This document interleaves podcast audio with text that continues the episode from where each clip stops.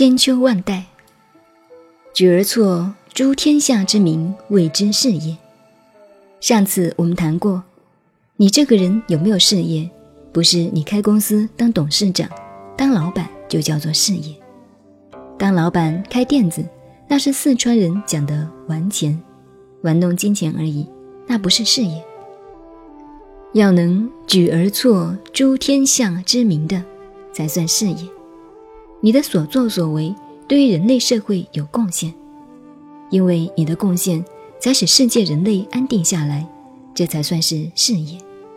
这一句话要特别注意，这是我们中国文化对事业所下的定义。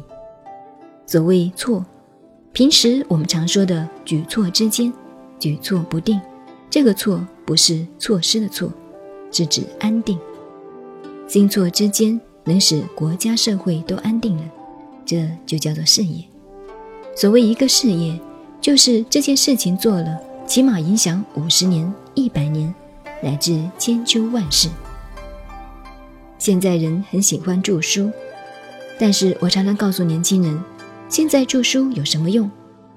没有什么书是值得流传，能够流传的。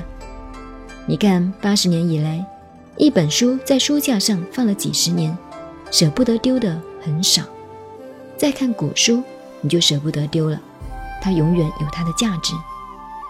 现在的报纸，可有些书只有5分钟寿命，甚至连5分钟还不到，人家看了就丢了，看了也不会记得。而有些文章，尤其有些广告文章，一拿到手里连溜一眼都不溜就丢了，还没有3秒钟的寿命。所以好就是好，大家会告诉大家，这就是好的文章。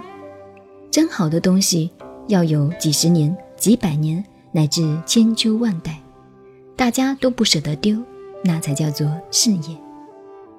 古人一句话说，但在萃不在多。能够真流传下来的，它的价值不在数量多。你看诸葛亮的一生有万古功业之名，文章只有2篇，前后出师表永远流传下来。诸葛亮的一生有这2篇文章就足够了，可知但得流传不在多，真正有流传的价值，这也就是事业的定义。